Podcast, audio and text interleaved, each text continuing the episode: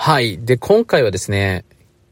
大人の甘え方ということでね、経済的自由を達成していく上で非常に重要になってくる甘え方に関しての、えテクニック、技術などなどをね、えー、お話ししていけたらなというふうに思っております。まあこれは新刊、まあ、えー、読まれた方はね、えー、もしかしたら聞いたことあるっていうふうにね、思われてしまうかもしれないんですけれども、まあ、目指せファイヤーね、えー、大人の夏休みライフの始め方にもね、記載させていただいた内容ではあるんですけれども、あの、甘えるのが上手だとね、結局人生うまくいくんですよね。で、甘えるってその赤ん坊とかね、その子供が親に甘えていく、えー、そういったことなのかなっていうイメージが、あの、強いかと思うんですけれども、実はね、これ僕の周りでもそうなんですけれども、本当の意味での豊かな人たちっていうのはこの甘えるスキルっていうのを持っているわけなんですよね。で、その前提にあるのが、人間っていうのはパーフェクトじゃないんですよ。まあ僕もね、あの、社員、まあ、えー、面談、面談じゃないですね、ミーティングとかするときにね、いつも言ってるんですけれども、あのー、僕は本当にね、よく抜けますし、忘れっぽいですし、まあこういう性格でね、本当にこういう性格でだらし、だらしがないとは言わないな。なので、もう本当にね、あの、あなたのフォローで助かっておりますとね。で、逆にね、僕のこういう部分をね、あの、もう変えられることはできないと思うんですけれども、あの、他の僕ができる部分があったらカバーしてきますよっていうようなね、ところを、まあいつもシェアさせていただいてるわけなんですけども、まあ結局人間っていうのは一人で全部できないわけですよね。で、今、まあ、この番組でよく話してますけれども、フリーランス主義みたいなところがあってね、その一人で稼げる人たちが増えてきたわけですよね。で、そういう人たちとも僕仕事をしたことがあるんですけど、みんな頼るのがもう、下手っぴすぎるんですよね。で、要はあれもこれも全部自分でやってね、要は相談が下手っぴってことなんですよ。で、当然ながらね、世の中には、まあ相談することをビジネスにしている人、だから僕も一部に関しては、まあその、ここでね、どうしても話せないこととか、人それぞれ、えー、プライベート的な部分があってね、まあその人の優先順位を見つけて、えー、問題点を整理してね、で、何かでつけていいけのかっていうところを、えー、見極めていって、適切なアドバイス、あのまあその人たちが土俵に乗るようなものを設計してるようなことをね、まあ実際に、まあ僕はそこを課金してたりするわけなんですね。一部のビジネスに関しては。なのでできなかったりするんですけれども、ただその甘えることによって、え自分の心が楽になるとね、で、これから問題とか何か起きた時にも、全部自分で抱え込まなくていいわけなんですね。で、当然ながらね、あのー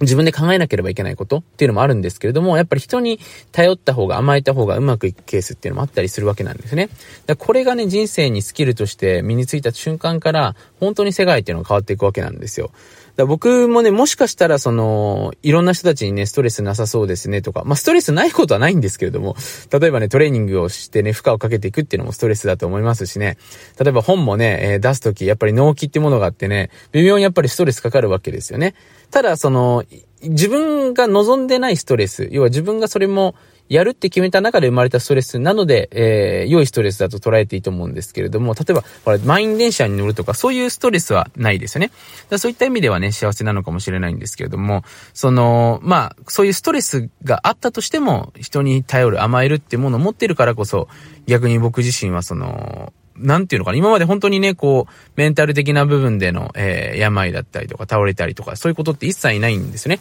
まあ、本当に周りの人のおかげだなっていうふうに、まあ、しみじみ感じさせていただいてる次第なんですけれども、そこの一つに、やっぱりこの甘えるっていう力を持ってるからなんじゃないかなというふうに思うわけなんですね。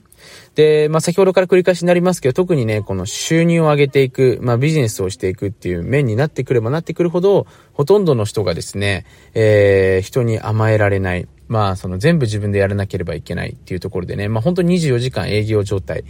で、まあ、何か言われたら常にイエスっていうね、返事しかできなくてですね、あの、全部自分で、えー、まあ、判断して決断してやっていけなければいけない状況っていうのを作ってしまうわけですね。で、一時的にはね、自分の成長っていうのは見込めるかもしれないんですけども、やっぱりそれで達成できる幸せだったりとか結果って限りがあるわけなんですね。で、甘えるってもの、で、当然ね、この甘えられるからこそ自分の逆に言うと絶対領域、自分はここの部分はカバーできますよっていう部分が、えー、持っていてこそのこの甘えるっていう力なんですけれども、があることによってね、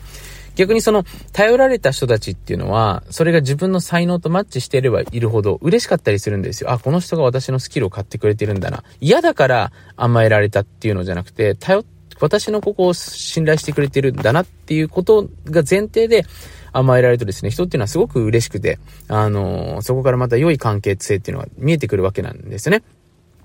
なので、えー、これ僕がビジネスをしていくときもそうだし、僕がまあ、その、社員とかね、その、まあ社員以外もそうなんですけれども、自分が一緒に仕事していく人っていうのも、やっぱり自分の目線だけじゃなくて、周りに聞ける人っていうのはやっぱ常に優先してるわけなんですよ。だからこれ先日もね、僕の会社で働きたいですっていうよくメールを頂戴してね、えー、周りの人たちにじゃあこういうことを、僕の本を紹介してきてくださいって言ったら、いや、それはちょっとできませんでしたっていうふうにね、なっちゃう方がいたんですけども、例えばほら仕事ってね、自分の家族とかだけじゃなくて知らない人にも声かけていくことっていうのもね、場合によって必要になってきますよね。まあそれは営業活動だったり、マーケティング活動だったりとか。で、それがほらできないと、やっぱりその先っていうのはないわけだと思うんですね。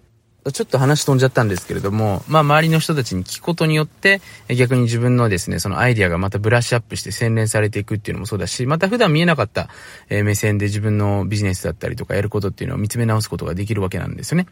だここにもね、ちょっと甘えるっていう言葉とね、あのー、離れてるイメージもしますけれども、実はそれに近しいものっていうのがあって、その甘えることによって自分の、まあその心を楽にしていくっていうところもそうですよね。常に頼れる人がいる。何かあったらこの人たちに甘えていいんだっていうところがあることによってね、その、無理になんかこう力を入れなくて済むわけなんですね。で、先日も、まあこれポケビジメンバーの方はね、流したんで知ってると思うんですけれども、あの、ハーバードビジネスレビュー研究でね、あの、分かったことでね、その、要するに成功して幸せを感じれる要素っていうのは10%しかなくてね、逆にその幸せなことによって仕事のパフォーマンスが300%クリエイトブドが上がる、まあ、効率性もね、数十パーセント上がるっていうもデータがね、出ていることが分かっていて、まあ、幸せな、なんかね、こう、ものを見て、え仕事をするとですね、要はそれだけでも効率が上がるって分かってきているわけなんですね。だからその本当にね、まあ、幸せな状態を作ってくれる上でもこの甘えていく。要はその心理状態が変わるわけなんですね。周りに常に自分の協力してくれて応援してくれる人がいるっていう状況は。それを本当にね、作っていくってことが、まあこれからの時代特にね、えー、まあ実力主義になってきますよね。どんどんどんどんね、世の中は今終身雇用からね、実力主義になってきてるんですけども、結局ね、いかにして本番に強い人間なのかっていうところが問われてくるわけですよ。簡単に言うとね。